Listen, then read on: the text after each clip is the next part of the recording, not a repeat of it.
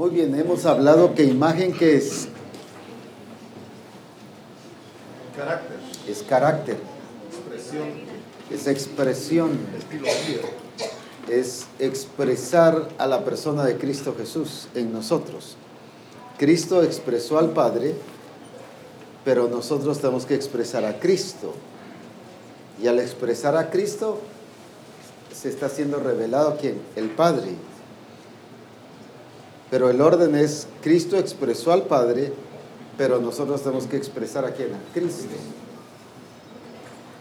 Para que así, eh, porque Él es el camino, Él es la verdad, Él es la vida. No podemos llegar al Padre si no es por Él. Entonces, por eso es que al revelar nosotros a Cristo, vamos a revelar al, al Padre. La carencia de multiplicación es porque no hemos revelado a Cristo como Hijo. Y por eso es que no ha habido multiplicación. La forma en que el mundo va a conocer al Padre es a través de Cristo, pero es porque la iglesia está revelando a Cristo. Y hablando entonces sobre el carácter, el carácter de Cristo, hoy el apóstol Ronald nos estará hablando sobre, es una de las partes del carácter de Cristo. Así que recibámoslo y escuchemos lo que el Señor tiene para nosotros.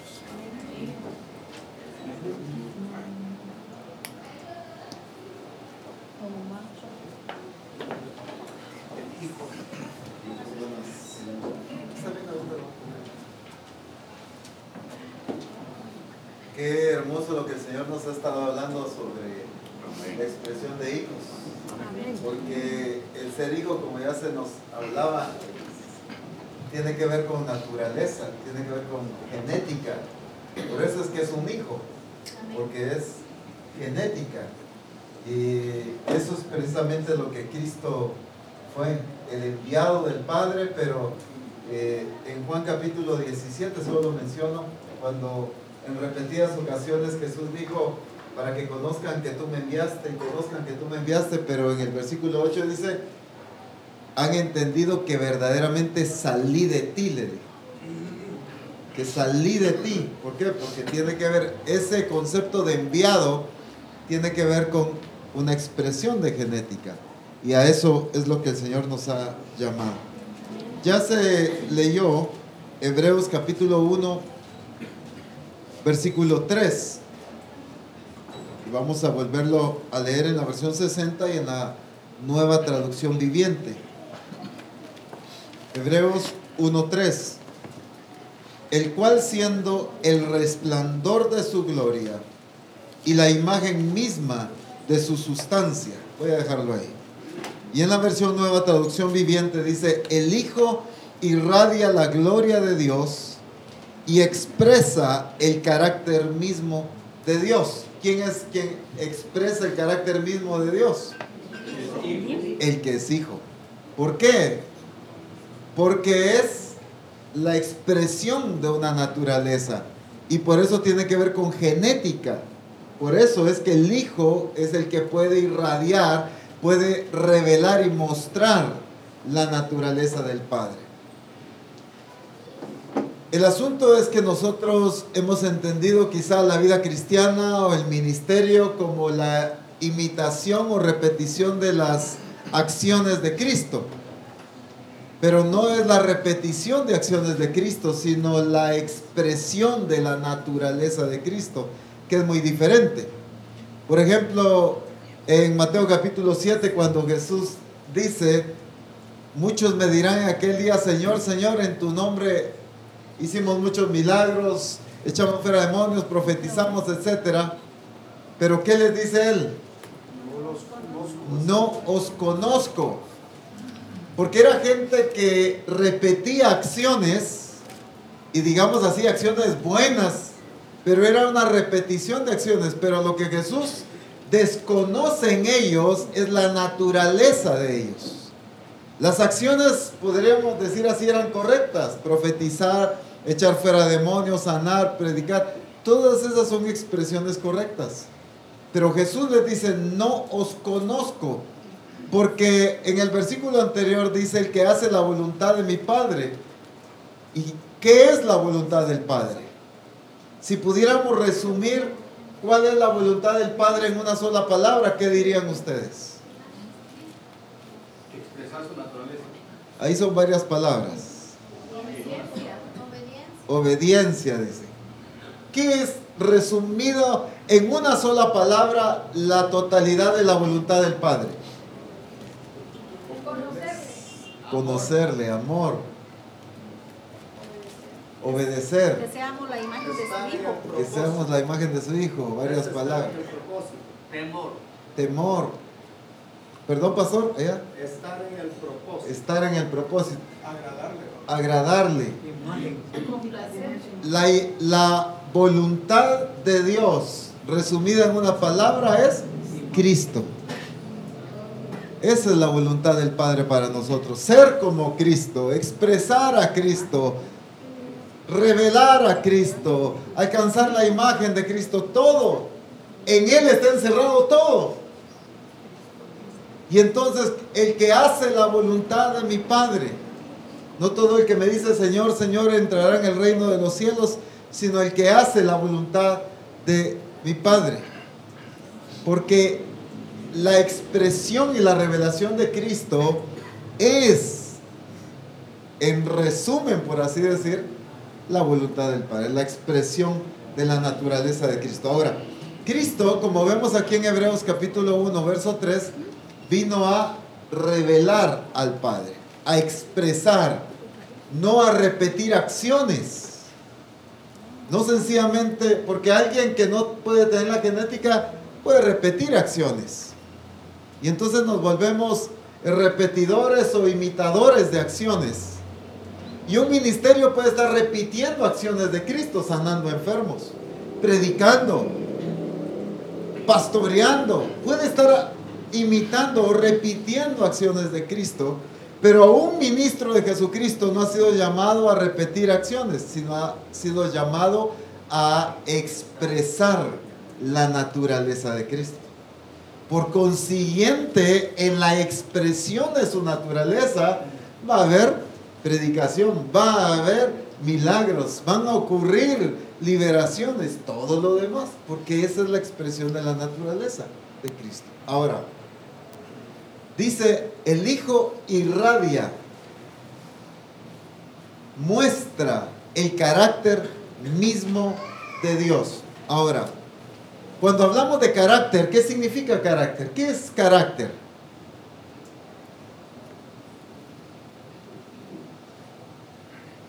¿Qué es carácter? La manera de ser de una persona, dice. ¿Sí? El perfil de la persona,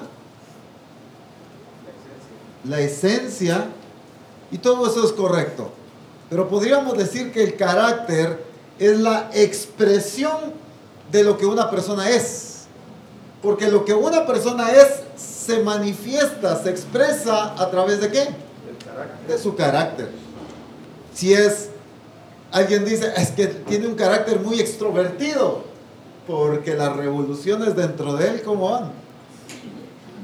No es cierto, no, es que yo no puedo estar quieto, me tengo que parar y yo hablo así muy rápido, o, o alguien más, quizá todo su metabolismo y todo dentro de él va demasiado lento, entonces es más tranquilo. Miren, su carácter de él es así más, porque el, el carácter es la expresión de lo que una persona es, lo que por naturaleza una persona es.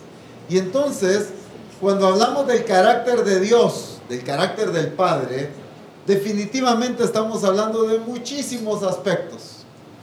Pero quizá ustedes tienen una expresión más adecuada. Yo lo digo de esta manera, no sé qué tan correcto estoy.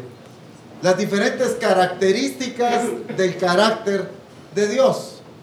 Porque el carácter de Dios se expresa en diferentes formas. Amor, misericordia, bondad, eh, paciencia, etc. Todo eso es el carácter de Dios.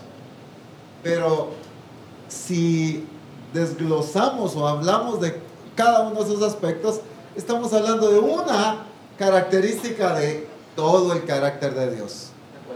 de una cualidad quizá del carácter de Dios. Ahora, hoy quiero enfocar una de esas cualidades, una de esas características del carácter de Dios. Definitivamente hablar del carácter de Dios es todo un congreso y más. Pero hoy vamos a enfatizar uno. Y quiero mencionar unos cuantos versículos nada más, porque creo que ya está bien claro de que Dios es un Dios misericordioso, ¿no es cierto? La misericordia de Dios es la expresión de su naturaleza. Él es así. Él es misericordioso. Ese es el carácter de Dios, ser misericordioso. Efesios capítulo 2, versículo 4. Efesios capítulo 2, verso 4 dice, pero Dios, que es rico en misericordia, por su gran amor con que nos amó ¿Cómo es Dios? Rico en misericordia. Me gustó esta expresión y por eso quise usar este versículo, porque es rico en misericordia. Esa es la naturaleza. El carácter de Dios sobreabunda en misericordia. No es una misericordia limitada, no es una misericordia escasa. Es que alguien puede tener quizá una acción de misericordia, pero cuando hablamos del carácter de Dios estamos hablando de una naturaleza, no sencillamente de una acción de misericordia, sino de una naturaleza. Y el salmista en diferentes ocasiones lo mencioné y solo voy a mencionar tres eh, versículos del libro de los Salmos. Salmos 25, 10 dice, todas las sendas de Jehová son misericordia y verdad todas las sendas de Jehová son misericordia y verdad. Cuando, cuando se habla de las sendas de Jehová, ¿de qué está hablando? Todos sus caminos, todas sus acciones, todas sus expresiones son misericordia y verdad.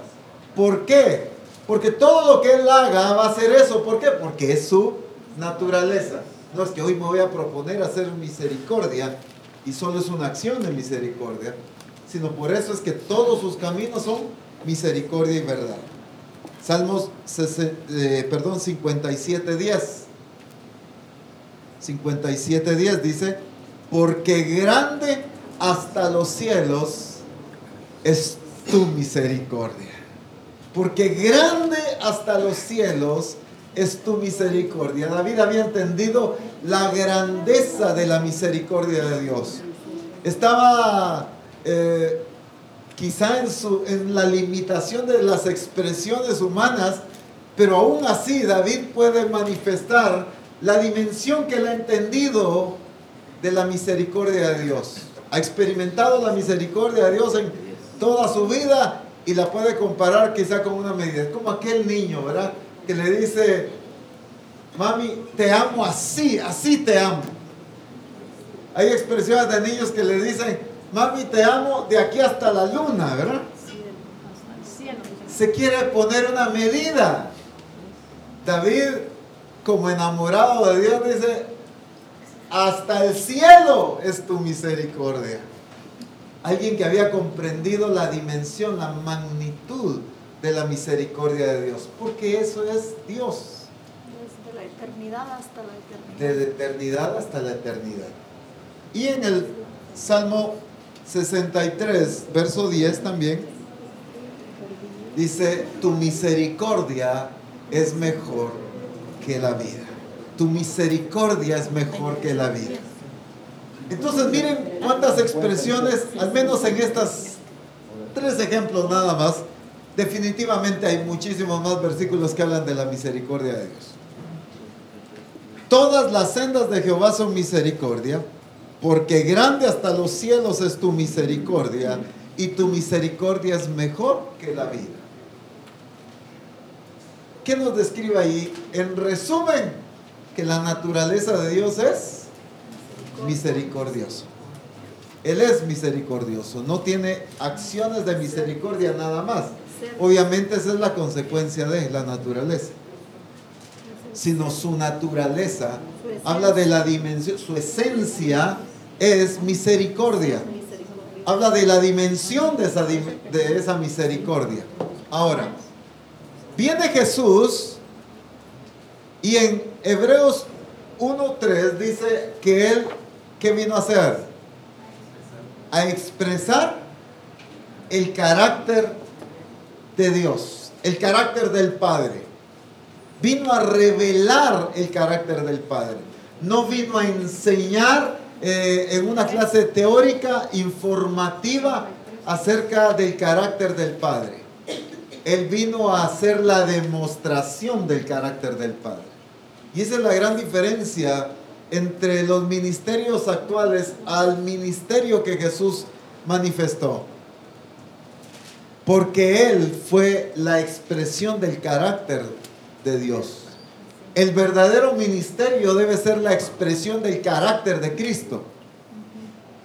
Pero no por ser ministerio, sino por expresar, por hijo, por tener la naturaleza y por expresar la naturaleza de Cristo, entonces es que es un ministerio. No al revés. Es que como soy pastor, entonces debo expresar la naturaleza de Cristo. Como soy profeta, debo expresar el carácter de Cristo. Es porque como soy hijo, tengo su naturaleza, tengo su genética, debo expresar la naturaleza de Cristo y al fin, los ministerios, los dones y todo eso son expresiones de Cristo mismo también. Entonces, nuestro ministerio es consecuencia o debe ser también producto de que expresamos la naturaleza de Cristo, no al revés. Entonces, ahora veamos cómo Cristo reveló la naturaleza misericordiosa del Padre. Aunque obviamente hay muchísimo del carácter del Padre, pero hoy vamos a enfatizar sobre este punto de misericordia. Mateo capítulo 9.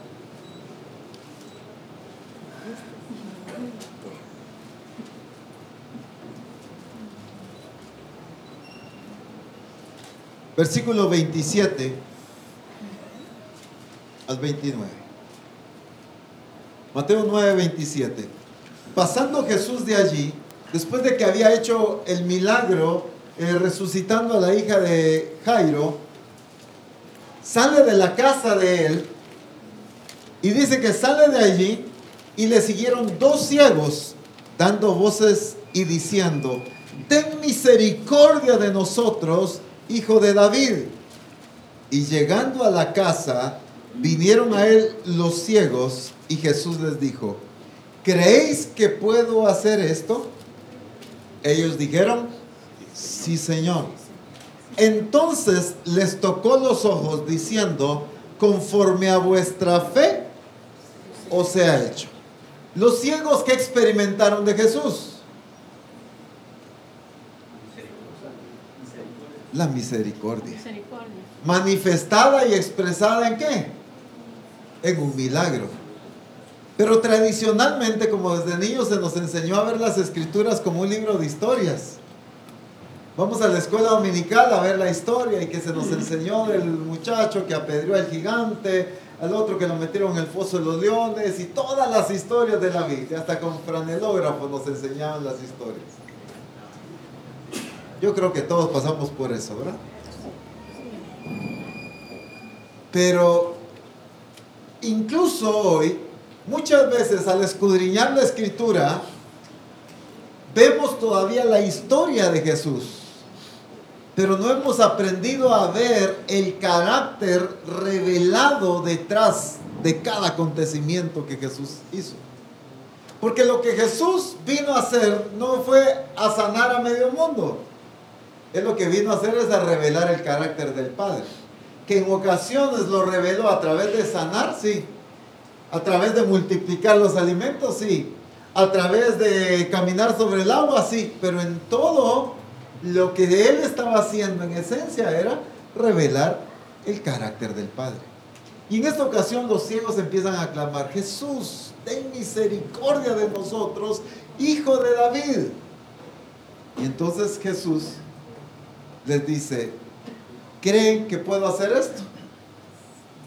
Sí, entonces reciban la vista.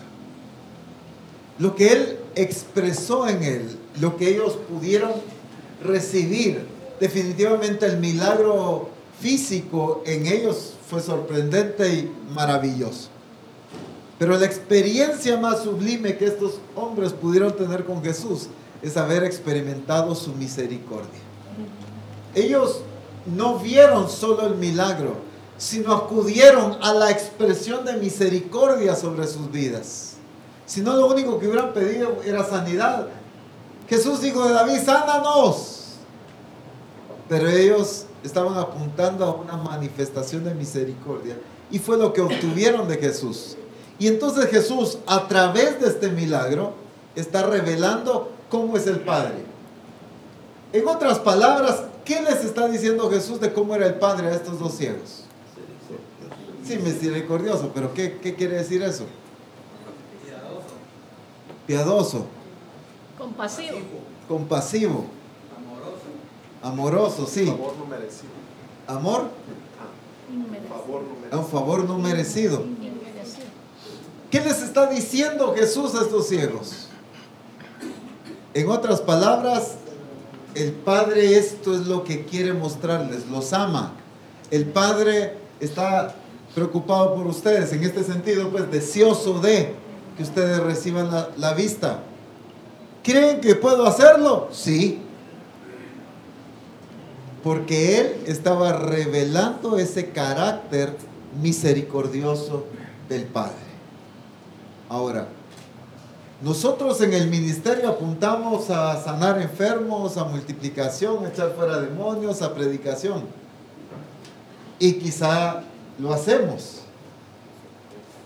El problema es que estamos mal enfocados.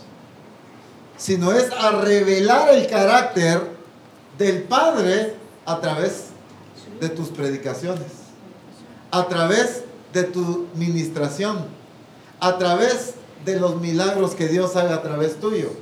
El énfasis es revelar a Cristo, sin duda alguna a través de los milagros, a través de cuando te sientas a dar directrices, a una familia, por ejemplo, a un discípulo.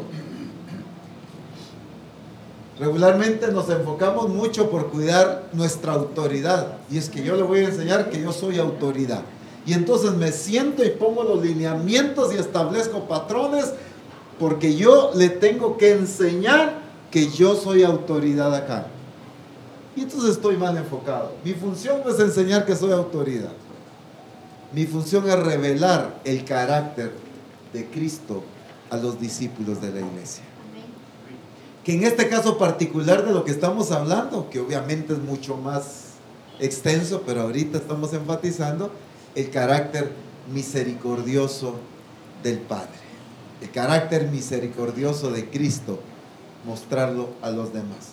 Otro ejemplo muy precioso está aquí en Mateo capítulo 15.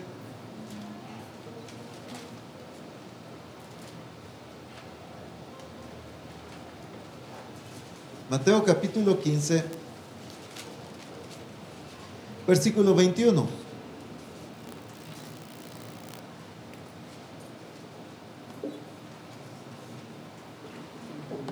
Saliendo Jesús de allí, se fue a la región de Tiro y de Sidón, y he aquí una mujer cananea que había salido de aquella región clamaba diciéndole, Señor, hijo de David, miren nuevamente, ten misericordia de mí. Mi hija es gravemente atormentada por un demonio.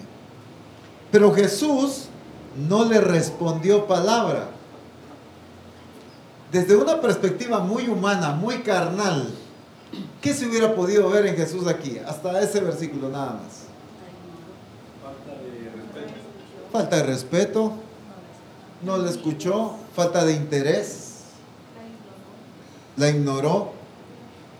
Y entonces dice, pero Jesús no le respondió palabra. Entonces acercándose sus discípulos le rogaron todavía, miren la mentalidad de estos discípulos. Señor, por favor te pedimos, ya esta mujer ya nos tiene desesperados. Muy delicados eran estos ministerios, ¿verdad? A esos no hay aquí en la misión. gracias a Dios, así delicadas. Pero acercándose sus discípulos le rogaron diciendo, despídela, pues da voces tras nosotros. Ay, viene gritando aquí detrás de nosotros, qué, qué incómodo. Algo, algo especial es ellos, ¿verdad? Él respondiendo dijo, miren esto, qué interesante. Mucha atención a esto. No soy enviado sino a las ovejas perdidas de la casa de Israel. ¿Qué está diciendo Jesús ahí? Ella no era hija. Sí, pero específicamente, ¿qué está declarando él de la comisión, de la misión, pues, que el Padre le había encomendado? Prioridad de la misión. La prioridad de la misión. ¿Cuál era la misión de Jesús? Tenía que hacer lo que su padre le había enviado. Sí, pues, pero ¿cuál? Dedicarse a las ovejas perdidas de la casa de Israel. En otras palabras, por eso es que Jesús no le puso atención. Porque esta mujer no pertenecía a las ovejas perdidas de la casa de Israel. Y entonces, en otras palabras, él está diciendo, a mí el Padre me envió a encargarme ahorita de las ovejas perdidas de la casa de Israel. Eso es lo que el Señor está diciendo. Está enmarcando o describiendo la naturaleza, no la naturaleza, la jurisdicción de la misión que se le había encomendado en ese momento. Todavía no era el tiempo de los gentiles, sino ahorita correspondía a las ovejas perdidas de la casa de Israel. Entonces, por eso es que viene ella y se postró ante él, versículo 25, diciendo, Señor, socórreme.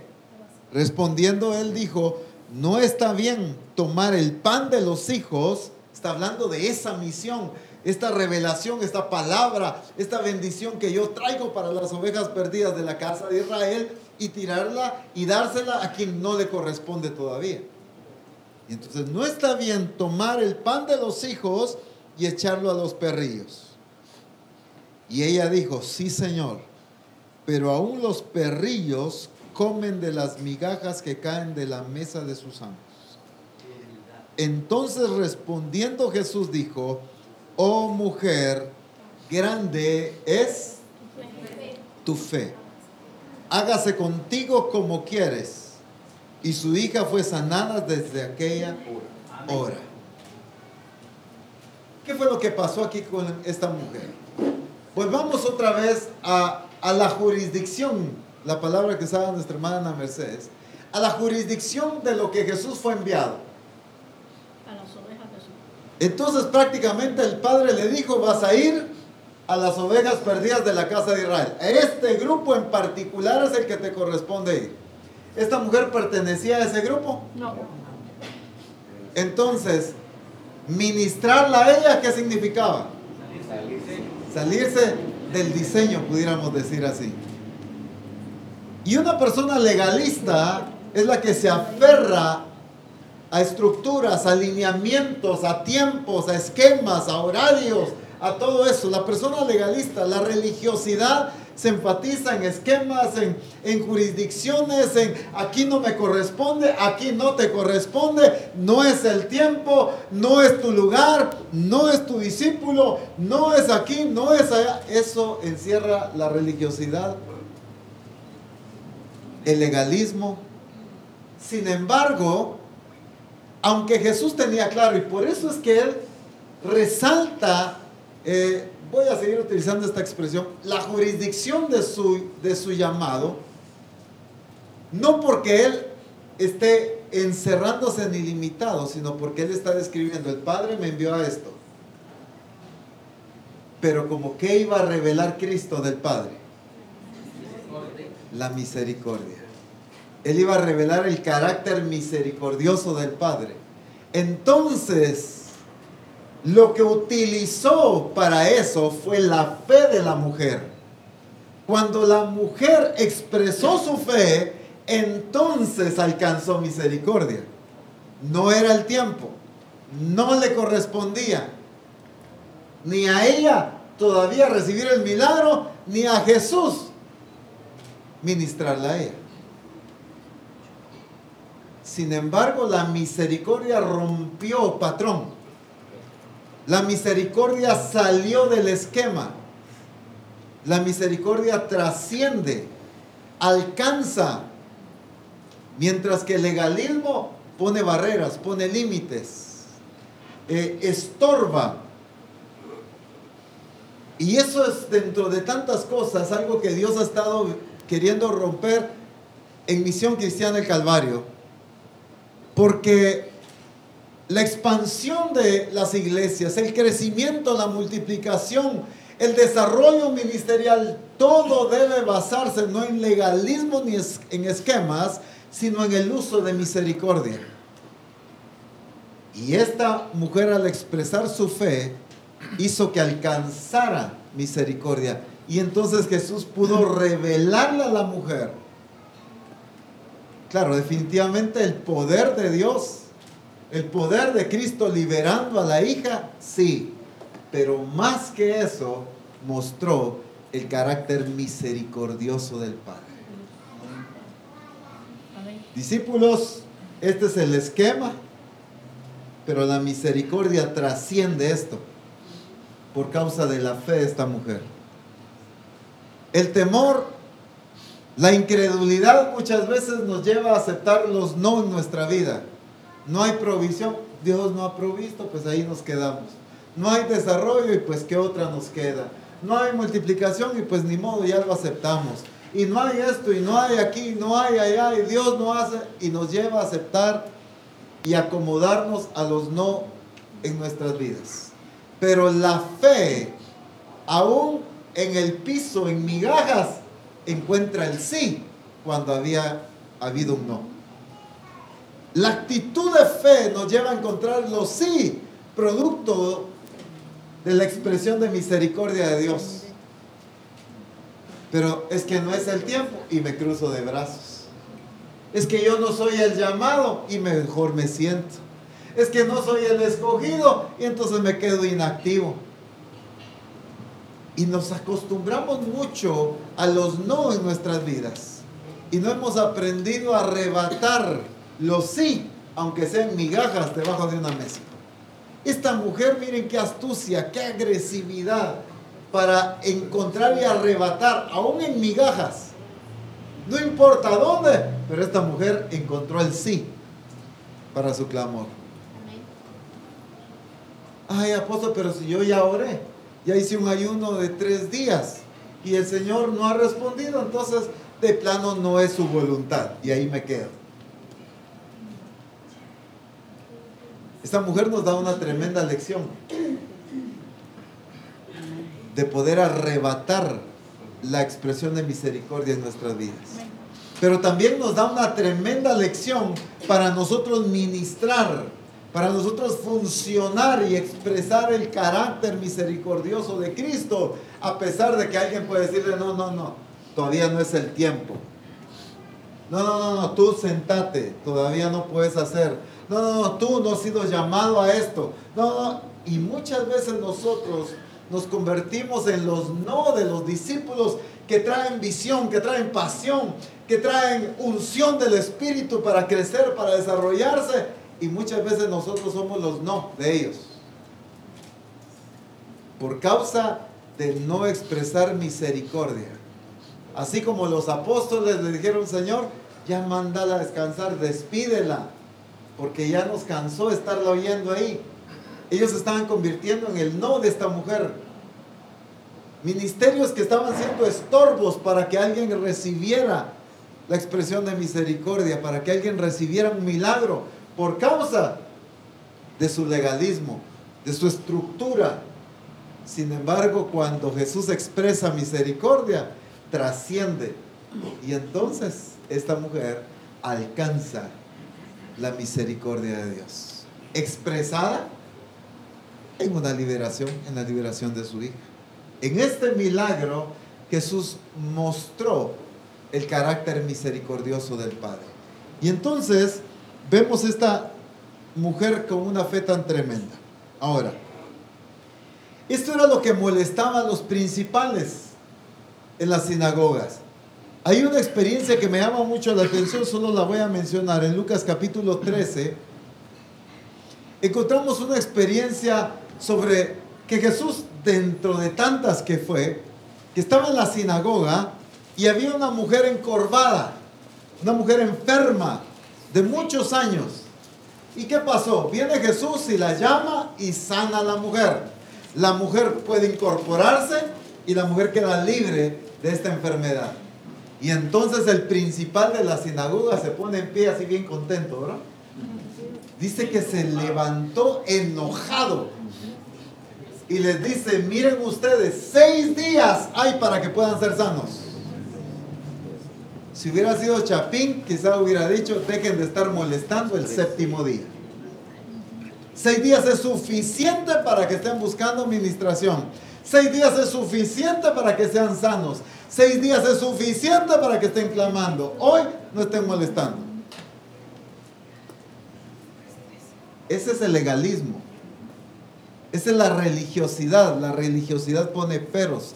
La, religiosidad pone parámetros. La religiosidad se basa en esquemas, en lineamientos, estructuras. ¿Cuántas iglesias hoy en día no son regidas por los estatutos legales que tienen? Y como en el estatuto dice que no hay que hacer, entonces no hay que hacer. Y como el estatuto dice que yo no puedo, entonces yo no puedo. Y como el estatuto dice que no te corresponde, entonces no te corresponde. Y como lo que acordamos fuera que no hicieras, entonces no hagas. Cuando la misericordia trasciende, no el desorden. No estamos, porque la misericordia no altera el orden de Dios, no distorsiona, no provoca desorden la misericordia trasciende. Y entonces esta gente se molestaba porque Jesús hiciera milagros. Y entonces Jesús le dice a este principal de la sinagoga, hipócrita, le dijo de una vez, ¿cómo es posible que te estés enojando porque esta mujer fue sana cuando en el día de reposo, si tú vas, no tienes necesidad, tú vas lo de santas y lo llevas a tomar agua? Eso sí, pero que esta hija de Abraham sea sana, no. ¿Qué era lo que regía, voy a decir así, el ministerio de este principal de la sinagoga? ¿Qué lo regía él? El legalismo, los esquemas. En otra ocasión, los discípulos están comiendo y los fariseos bien enojados le dicen a Jesús, ¿por qué tus discípulos no se lavan las manos antes de comer? Y entonces Jesús, ¿qué les ataca a ellos? Sus tradiciones. Tradiciones que ellos mismos habían puesto. Dice que por aferrarse a sus tradiciones invalidaban la verdad de Dios, la ley. Se aferraban más a, a los dictámenes, a las decisiones, a los esquemas que ellos habían producido que a la voluntad de Dios. Han entendido que no es lo que entra lo que contamina, sino es lo que sale, lo que contamina al hombre. Entonces, la gente estaba muy esquematizada y podemos tener cuidado de esquematizar nuestra función ministerial, nuestra función y expresión de hijos, eh, la vida de la iglesia. A veces ponemos tantos parámetros y tantos esquemas y tantos estorbos a la iglesia, nos enteramos de un discípulo que llegó a visitar a otro y fue a orar porque el hermano estaba sano y ya lo llamamos. ¿Por qué fuiste si no me consultaste? Estabas actuando fuera de autoridad. Te saliste del orden porque no me avisaste. Yo soy el pastor. Y ponemos esquemas fuera del orden porque no son acciones basadas en misericordia, sino acciones basadas en mi ubicación, el respeto hacia mí. Entonces, a veces nosotros mismos ponemos parámetros, ponemos en disciplina a gente, llamamos o regañamos gente por los esquemas que nosotros producimos. Y eso solo refleja que no estamos actuando ni expresando misericordia. Es que deben entender la iglesia que yo soy autoridad. Y debe entender la gente que aquel pastor soy yo estoy hablando de ese desorden. Por supuesto que va a haber gente que si se salga del orden totalmente de cobertura y etcétera. Pero ese es otro tema, ahorita no estoy hablando de eso.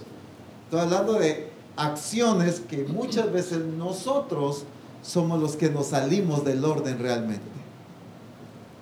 Es que yo estoy cuidando la jerarquía, yo estoy cuidando el orden establecido por Dios, pero no estoy cuidando la expresión de misericordia de Dios. Entonces igual estoy fuera del diseño.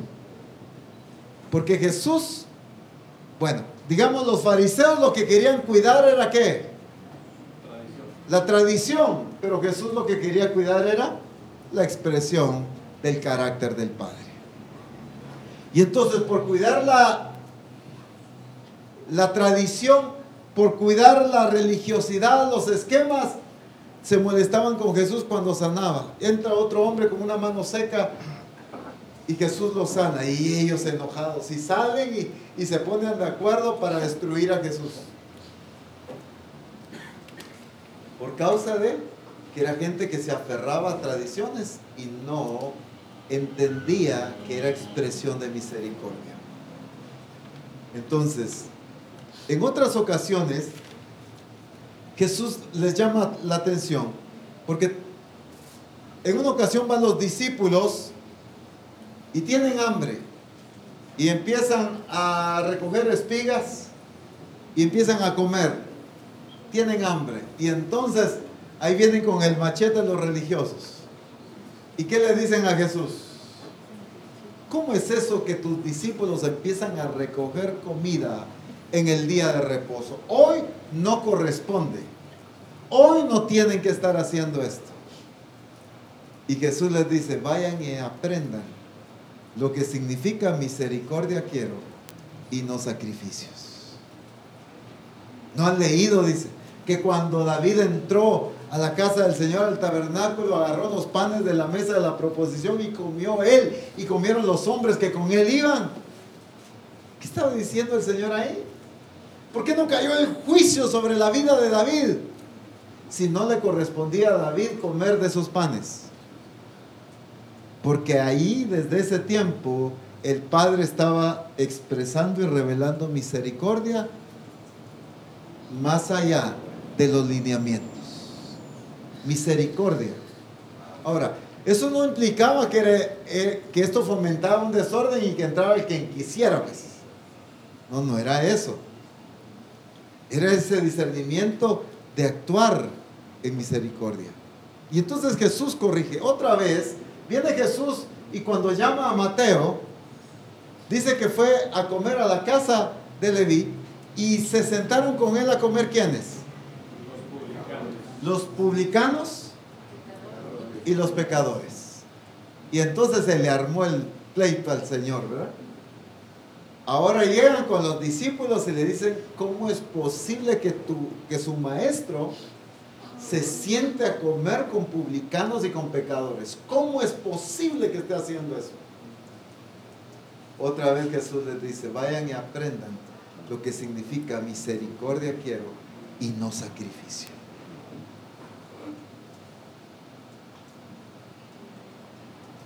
¿Qué pasaría si un discípulo lo encuentra usted sentado en un restaurante con una persona que es conocida en el pueblo como pecador? Se le armó el lío, ¿no es cierto? Pero ¿y cómo va a alcanzar esa persona si no se sienta a evangelizar? Es que esa era la diferencia en Jesús, que cada vez que se acercaba un pecador era para hablarle del reino de Dios y para transformar su vida, no para compartir sus ideales, pues. ¿Verdad? Esa era la diferencia. Pero la religiosidad les impedía a ellos relacionarse. No, es que no corresponde, no es así, no es bueno, eso está mal, eso es pecado. Pero la misericordia hacía que Jesús se sentara con pecadores. Es que los sanos no tienen necesidad de médico, sino son los enfermos los que tienen necesidad de médico. Entonces, en el trato a los demás, en nuestras expresiones como ministerio, ¿qué es lo que ha faltado? Como lo hemos visto totalmente aislado, la función ministerial a la expresión del carácter de Cristo, entonces hacemos acciones y repetimos acciones de Cristo, pero no nos hemos dado cuenta que todo esto debe originarse en qué? En la revelación del carácter de Cristo. Por eso es que eres ministerio. Si entendemos que los ministerios son expresiones de Cristo, entonces no puede alguien funcionar ministerialmente sin la expresión del carácter de Cristo. Si no solo es repetición de acciones, imitación de acciones de Cristo, pero no función ministerial. La verdadera función ministerial es la que se origina en la expresión del carácter de Cristo, porque va a revelar a Cristo. En otra ocasión, Jesús, miren cuántos ejemplos, y por supuesto que hay más, vemos la demostración de Jesús de misericordia. En Lucas capítulo 1, verso 41,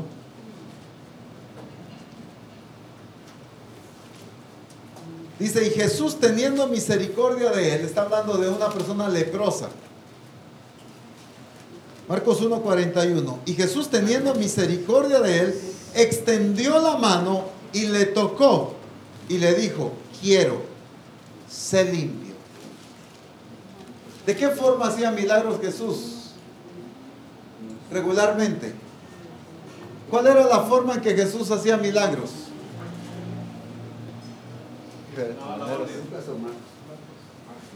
Marcos, Marcos 1.41, perdón. ¿Cuál era la forma en que Jesús Daba la orden. daba la orden? Pero en este caso particular se encuentra una persona leprosa. La lepra es una enfermedad que en dónde se manifiesta? En lo externo. Era tanto el repudio a esa enfermedad que cuando venía una persona leprosa, ¿qué tenía que hacer esta persona? ¿eh? Cambiarse de banqueta, por así decir. Tenía que cruzar por el otro lado. La gente con lepra tenía que vivir a las afueras de la ciudad. No podía vivir mezclándose. Si la gente, imagínense que venía un leproso y el leproso tenía que cambiarse de lugar, mucho menos, ¿quién se imaginaba estar tocando a un leproso? Ahora, ¿por qué Jesús a esta persona con una enfermedad tan grave no le dijo solo, sé sano? Ey, estanque. ve y lávate en el estanque. ¿Por qué Jesús, en este caso particular, se acerca y lo tocó? Porque no solo era la sanidad, sino era la demostración del carácter misericordioso. No es solo quiero que estés sano, sino es quiero que conozcas cómo es mi Padre. Aleluya. Así de amoroso, así de misericordioso es el Padre. Así de cercano es el Padre. Ahora, los discípulos, ¿qué tan cercano conocen a Cristo a través de nuestras expresiones ministeriales? ¿Qué tan misericordioso conocen a Dios por la forma en que yo funciono ministerialmente? Por la forma en que cuando me siento con alguien a ministrarlo, cuando les hablo desde un púlpito, cuando jugamos, cuando compartimos, cuando comemos, la gente qué concepto tiene de Dios, de un Dios distante.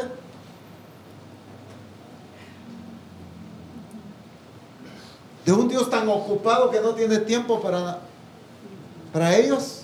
¿Qué concepto es que tenemos que tener cuidado? A Dios gracias no pasa en la misión, pero, pero quiero poner este ejemplo por el punto que estoy hablando. Conocimos un templo allá eh, por Nueva York a través de un eh, conocido del apóstol Noé nos llevó a conocer un templo americano lindo, precioso el templo. Pero dentro de todo el recorrido que nos hicieron, nos mostraron la oficina del pastor. Y la oficina del pastor estaba detrás del púlpito, detrás del escenario. Porque el pastor estaba encerrado en su oficina y cuando ya era la hora del mensaje, él solo abría la puerta. Digamos que aquí está el púlpito y aquí está la puerta. Él abría la puerta y salía a predicar al púlpito. Terminaba de predicar y se encerraba. Nadie tenía contacto ni relación con él. ¡Hala, qué exageración, ¿verdad, apóstol! Quizás nosotros no tenemos esa puerta, pero sí nuestras acciones han demostrado un distanciamiento con los discípulos. ¿Eso qué está diciendo del Padre?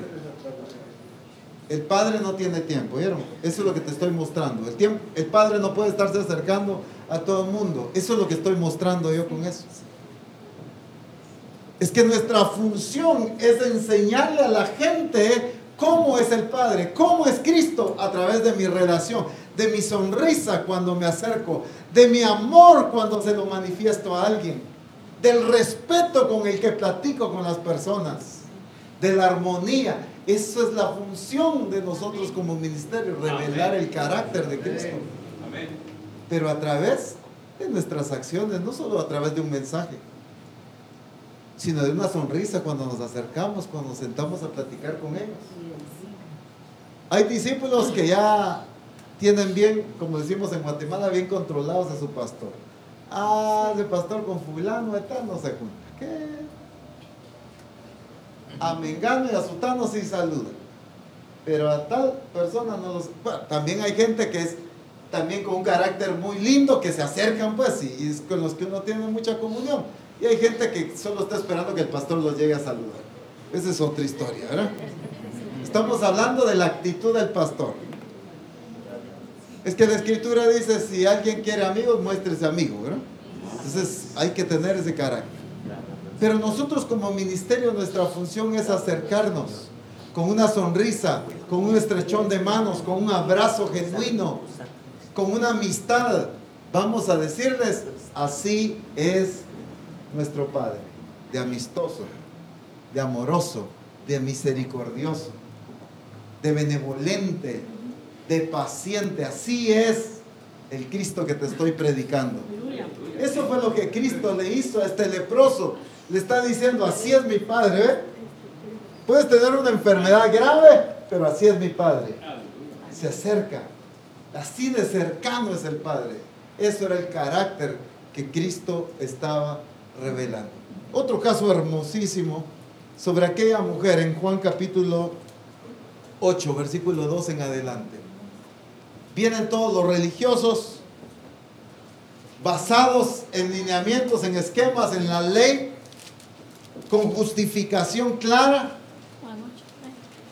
Habían encontrado a esta mujer en el acto mismo del adulterio y la presentan ante Jesús. Y le dicen, Señor, la ley dice, Moisés dijo que a esta clase de mujeres debemos apedrearlas. Miren, es que ellos llevaban un plan tan armado. En otras palabras, de aquí si no se escapa el Señor porque traemos argumentos legales. Aquí traemos la demostración de que aquí no se puede hacer el para atrás. Aquí están las bases. Sí la encontraron, ¿verdad? Todavía están buscando la cita, esas ya se las deberían de conocer. Y como media hora de la paz, que Juan, ¿qué? ¿Qué versículo? ¿Qué no sé qué? Y ya se perdieron medio mensaje por estar buscando la cita. Mejor oigan los mensajes. ¿Qué Juan? ¿Y qué, qué apellido? Y, no, hombre. Es como media hora que pasan buscando las citas. Miren esto, qué tremendo. Ellos tenían bases, tenían lineamientos, tenían eh, eh, ya la demostración. Señor, Moisés dijo que apedríamos a estas mujeres. ¿Qué dices tú? Dijeron ellos, ya nos cuadramos al Señor aquí, ¿verdad? Aquí no lo agarramos. Aquí está. Ya lo acorralamos. Y Jesús se pone a escribir en la tierra. Les decía a los hermanos que me muero la curiosidad por saber qué escribió. Y saber. Y se pone, ¿verdad? Ahí le vamos a preguntar. Y empieza a escribir y le dice, el que esté sin pecado, porque ellos insistieron en preguntarle, dice la escritura. Ellos seguían preguntándole, estaban acosando. El que esté sin pecado, tire la primera piedra. La misericordia no, eh, ¿cómo se dice? No quebranta la ley. la misericordia va más allá. Pues él no quebrantó la ley. No dijo, no lo hagan. Él dijo, el que esté sin pecado, tire la primera piedra. Y siguió escribiendo. Pero cada quien de estos tremendos empezó acusado por su propia concupiscencia a irse uno por uno. Cuando de repente Jesús alza los ojos y no ve a nadie más sino a la mujer y a ella. Y le dice, mujer, ¿dónde están los que te acusan? Nadie, incluyéndose él, nadie te acusa. Vete y no peques más. La misericordia no consiente el pecado. La misericordia no permite el pecado. La misericordia no quebranta la ley. Pero la misericordia trasciende, alcanza más allá. Y Jesús lo que le está demostrando a esta mujer es ese carácter misericordioso del. Padre. Vete y no peques más. El problema es que a veces hemos confundido la misericordia con el consentimiento de pecado. Y entonces voy a ser misericordioso con el hermano, con la hermana, y lo permitimos en su pecado. Y estamos encubriendo en vez de actuar con misericordia. El hijo, como lo conocemos tradicionalmente, el hijo pródigo cuando regresó, dice la escritura que el padre fue movido a misericordia cuando lo vio de lejos. Lo volvió a vestir, le puso anillo, le puso calzado, lo honró, pero era alguien que había venido arrepentido. Esa es la diferencia. Entonces, la misericordia, no confundamos que "Ah, es que voy a ser misericordioso ahí contemplando el pecado. Si no, nos va para pasar lo de aquella iglesia en Apocalipsis, ¿verdad? Que consientes, ¿eh? permites, toleras. Eso no es la misericordia. La misericordia no permite el pecado, pero sí va más allá de esos argumentos, de la ley, de ese esquema, de ese juicio, mientras que la religiosidad, ¿qué hace? Acusa. La religiosidad golpea, la religiosidad eh, lastima, humilla. ¿No recuerdan ustedes que hace años se acostumbraba mucho que si alguien pues había cometido un pecado se le pasaba al púlpito a pedirle perdón a toda la iglesia y la iglesia ni se había enterado de lo que él había hecho? Avergonzarlo delante de la gente para que él sintiera y que la gente se enterara que él había pecado. Es que eso es correcto, hermano. Hay que, hay que parar el pecado. Está bien. Pero esa acción no expresó misericordia. Expresó juicio, sí, pero no misericordia. La misericordia no encubre. No tapa. La misericordia corrige, lleva a la corrección, a la transformación, al arrepentimiento, sí. Vete y no peques más. Al cambio en su estilo de vida, sí, a eso debe llevar la misericordia. Pero la misericordia no humilla, no lastima, sino la misericordia levanta. Le dice, mujer, ¿dónde están los que te acusan? Nadie te acusa.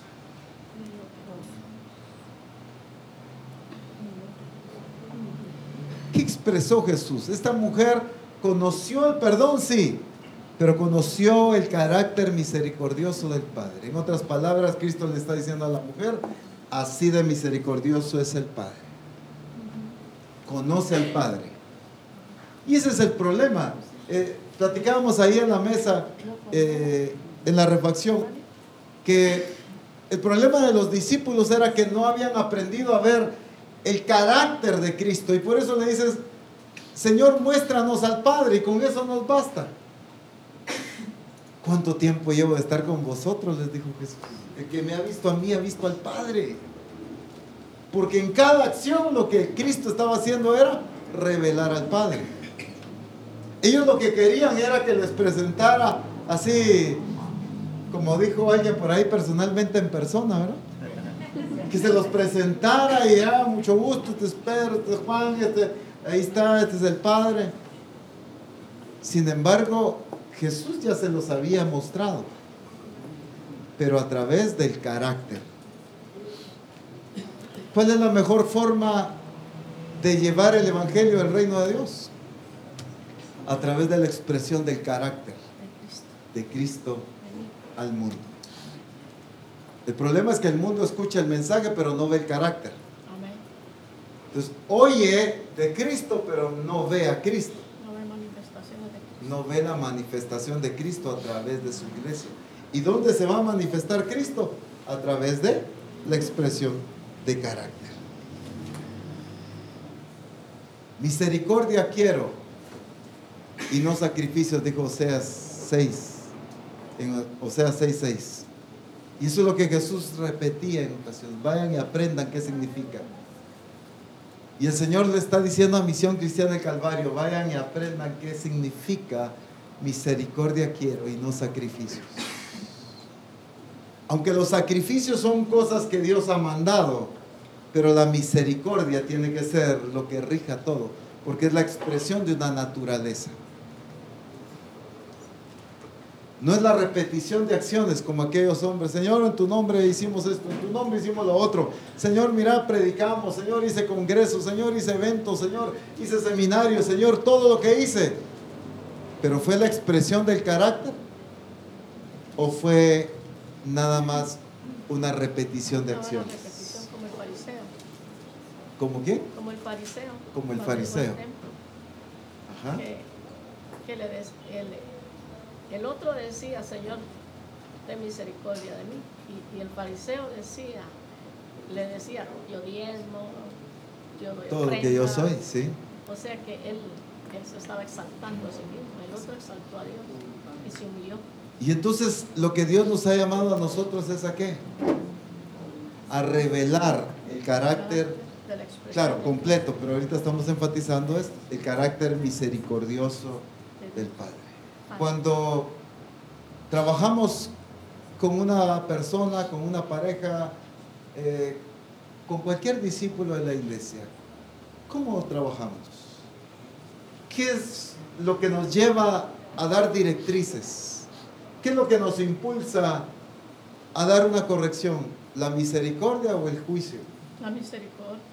¿La misericordia o la demostración de quién es autoridad aquí en esta, en esta iglesia? Proverbios 16, 6 dice apóstol, con misericordia y verdad se corrige el pecado, y Así con es. el temor de Jehová los hombres se apartan del mal. dice. Con misericordia y verdad se corrige el pecado.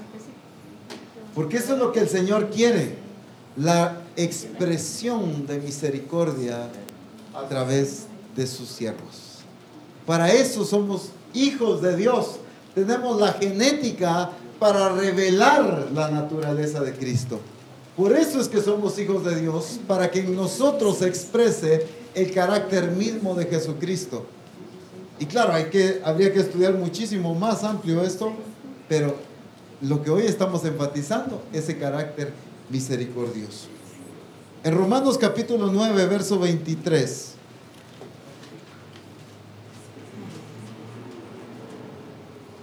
Romanos 9, 23 dice, y para hacer notorias las riquezas de su gloria, las mostró para con quienes.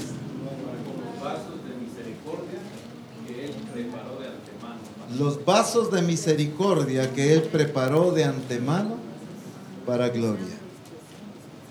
Dios nos ha llamado a Misión Cristiana del Calvario para ser vasos de misericordia. Vasos que revelen, instrumentos que muestren la misericordia de Cristo. ¿Qué clase de Cristo conoce la gente hoy? Producto de la iglesia. Hablando de la iglesia tradicional. ¿Qué? Menciónenme ustedes, ¿cuál es el concepto del mundo del Evangelio? Como resultado de ese mal ejemplo, mal testimonio que se ha dado. Es legalista. Ese es el concepto. Dios es un Dios bien duro. No deja hacer nada. No deja ni vivir. Porque ese es el concepto de la iglesia. Todo está en no, todo, el mensaje es todo lo que no debes hacer. Prohibiciones. Todo es prohibiciones, prohibiciones, prohibiciones. ¿Qué más? Que no es un Dios perdonador. Que no es un Dios perdonador. No tiene misericordia. un Dios que no tiene misericordia. Eso es lo que muchas veces la iglesia ha revelado. Pero Dios ha escogido a Misión Cristiana del Calvario de antemano como vasos de misericordia para revelar el carácter misericordioso de Jesucristo. Amén. Que la gente conozca a Dios, que conozca a Cristo a través de ver las expresiones y el estilo de vida de nosotros como iglesia. Mateo capítulo 5, verso 7.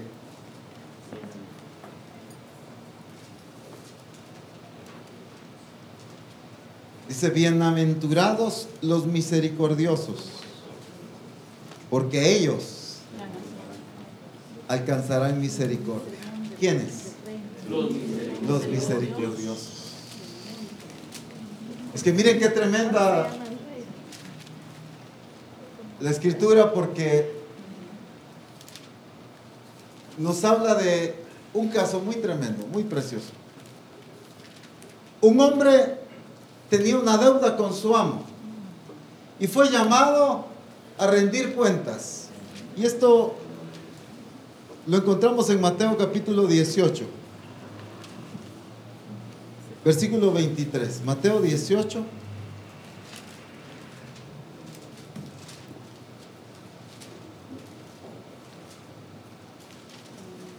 ...23... Por lo cual el reino de los cielos es semejante a un rey... ...que quiso hacer cuentas con sus siervos... ...y comenzando a hacer cuentas... ...le fue presentado uno que le debía... ...diez mil talentos... ...en la versión... ...traducción lenguaje actual... ...este hombre le debía... ...60 millones... ...de monedas de plata... ...60 millones de monedas de plata le debía a este rey. Y entonces, en esta versión dice 10 mil talentos.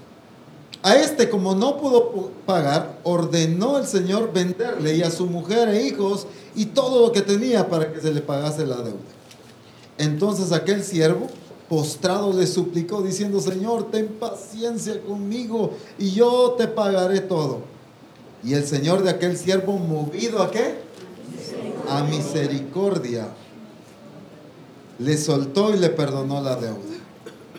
Pero saliendo aquel siervo, halló a uno de sus consiervos que le debía 100 denarios en la TDA, dice 100 monedas de plata. Él debía 60 millones y a él le debían 100. Miren la diferencia. Él debía a su señor 60 millones y a él le debían solo 100. Y entonces, entonces su consiervo,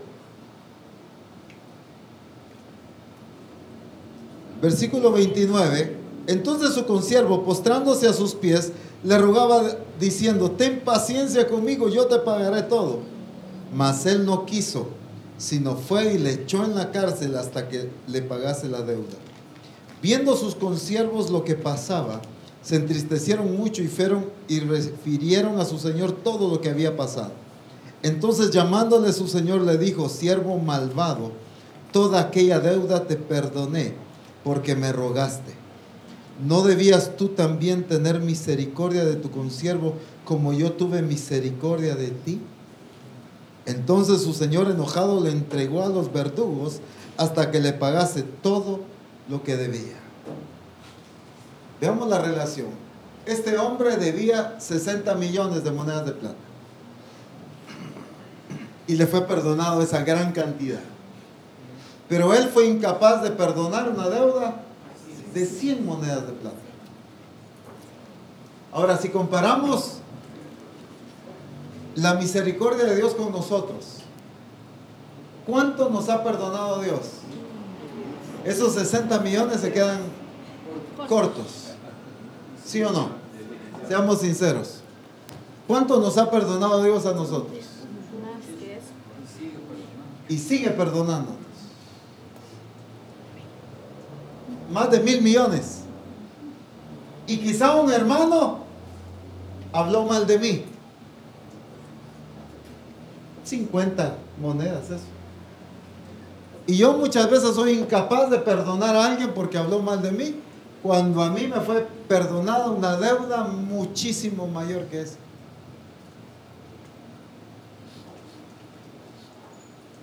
¿Cuántas veces somos incapaces de perdonar a un discípulo que actuó mal en algo? Cuando a nosotros se nos ha perdonado una deuda muchísimo mayor que esa. Y entonces tenemos que entender que nosotros somos vasos de misericordia llamados a revelar ese carácter misericordioso del Padre a los demás. Dice la Escritura en Lucas 6:36. Lucas 6:36. Sed pues misericordiosos como también vuestro Padre es misericordioso. Sed pues misericordiosos como vuestro Padre también es misericordioso.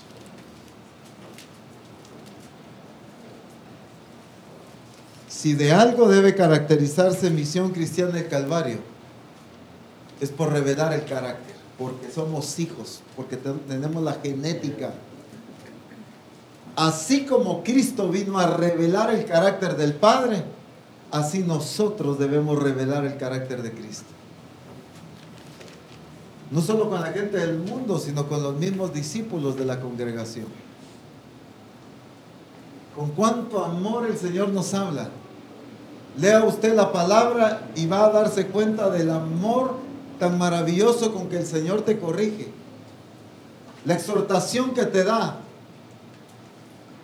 Sin embargo, cuando yo tengo que corregir a alguien, muchas veces lo hago con un carácter diferente al carácter que el Padre me ha corregido a mí a través de su palabra. ¿Sí?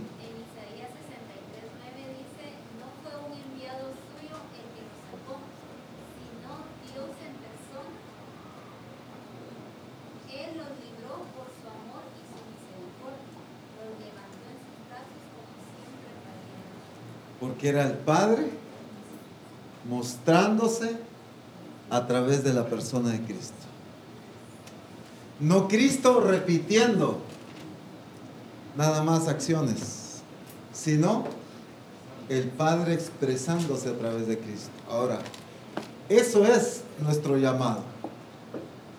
Que Cristo se esté expresando a través de la vida de nosotros.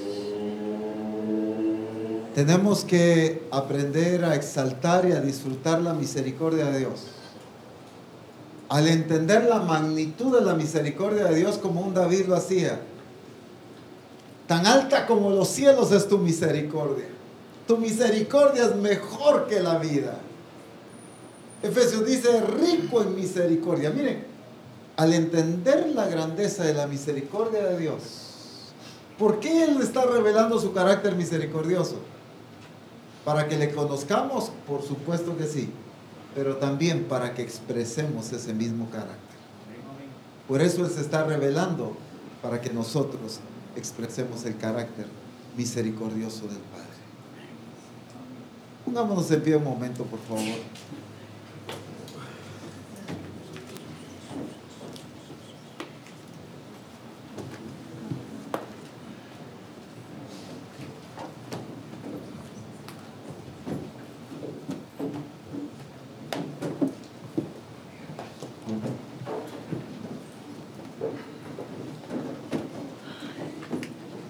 Discípulos en las iglesias necesitan conocer el carácter de Cristo.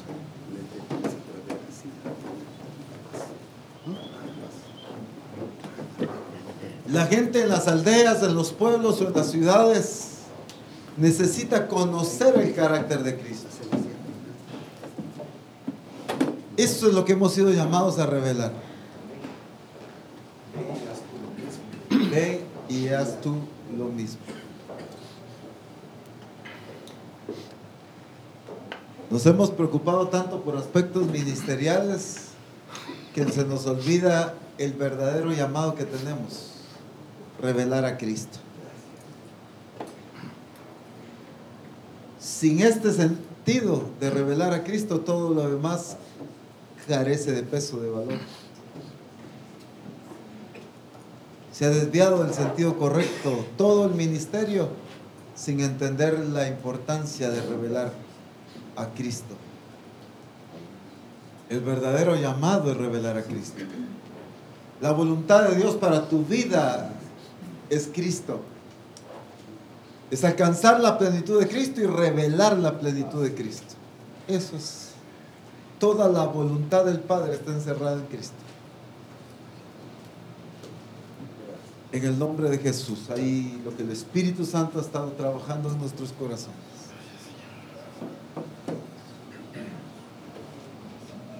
Este es el tiempo de que la misma gente, incluso la familia, la gente más cercana a nosotros, el resto de discípulos, empiece a conocer correctamente el carácter de Cristo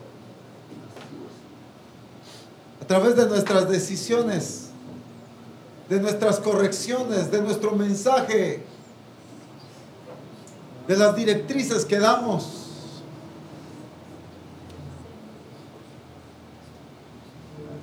Misericordia quiero y no sacrificios, dice el Señor. Cuidar el diseño es cuidar la expresión del carácter de Cristo a través nuestro. Estar en el diseño es expresar la naturaleza de Cristo.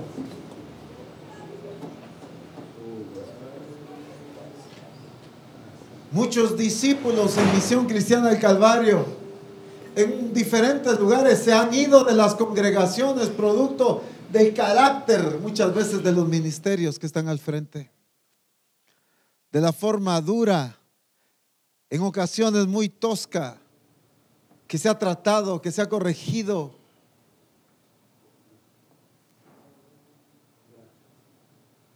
Hay gente que se ha perdido, que pertenece a Misión Cristiana del Calvario y se ha perdido por causa de no revelar el carácter de Cristo.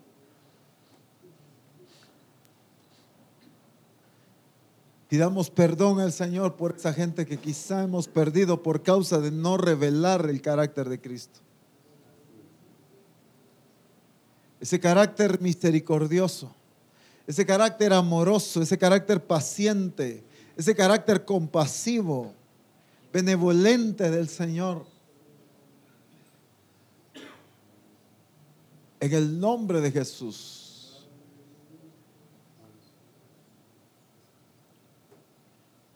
Los discípulos en misión cristiana del Calvario deben conocer el carácter de Cristo a través de escucharnos a nosotros, a través de nuestras relaciones. Jesús reveló el carácter del Padre no en un púlpito, sentado a la mesa, yendo en una barca, subido en un burro, caminando en todo lugar, en la sinagoga, en todo lugar revelaba el carácter del Padre. A eso el Señor nos ha llamado. Padre, en el nombre de Jesús. Gracias porque como hijos hemos sido llamados a expresar la genética, a revelar tu carácter, tu esencia, tu naturaleza porque esa misma ha sido puesta en nosotros, porque hemos sido engendrados. Está la simiente de Dios en nosotros. Podemos revelar tu carácter, Señor. En el nombre de Jesús. En el nombre de Jesús.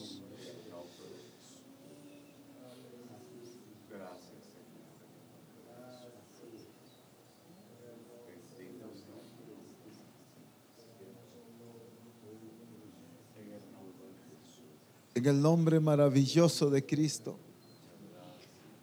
Padre, te bendecimos y te glorificamos por lo que tu Espíritu Santo nos está llevando a Misión Cristiana del Calvario. Hacer una iglesia que muestre tu carácter, que te revele a ti. Y que la gente pueda conocer exactamente lo que tú eres a través de escucharnos, de vernos de tener comunión con nosotros, a través incluso de una corrección. En el nombre maravilloso de Jesús, te adoramos. Pero también hoy exaltamos esa misericordia tan maravillosa tuya, Señor.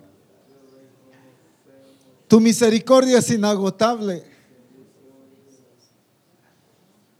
Cada mañana son nuevas tus misericordias en nosotros, Señor. Somos el resultado de tu misericordia. Misión Cristiana del Calvario es el resultado de tu misericordia. No hubiera misión cristiana del Calvario si no fuera por tu misericordia. No estuviéramos nosotros si no fuera por causa de tu misericordia, Señor.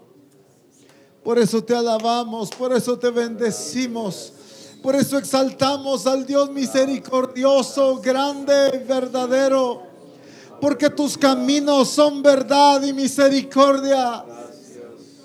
Tu misericordia es inagotable. Es mejor que la vida, Señor, tu misericordia. Por causa de tu misericordia es que estamos en pie. Nos has sostenido por causa de tu misericordia. Nos has escogido por causa de tu misericordia. Nos has perdonado por causa de tu misericordia. Te alabamos. Bendito seas tú, Señor. Exaltado seas tú. Exaltado seas tú, Padre. Maravilloso y glorioso. Rey poderoso y misericordioso, Señor. A ti la honra, a ti la gloria, a ti la majestad. A ti la exaltación, oh Dios misericordioso. Eres Dios de misericordia. Dios de verdad. Aleluya. Bendito tu nombre, Señor. Bendito tu nombre. Bendito tu nombre, fiel y verdadero. Exaltado seas tú por siempre. Así como tú nos has mostrado tu misericordia de una manera tan inmensa, tan maravillosa. Así somos enviados a mostrar tu misericordia a los demás, Señor. En el nombre maravilloso de nuestro Señor Jesucristo. Te damos la gloria y te damos la exaltación, Señor. Bendito sea tu nombre, Padre. Aleluya. Aleluya. Bendito el nombre del Señor. Bendito el nombre del Señor. Dios les bendiga, mis hermanos.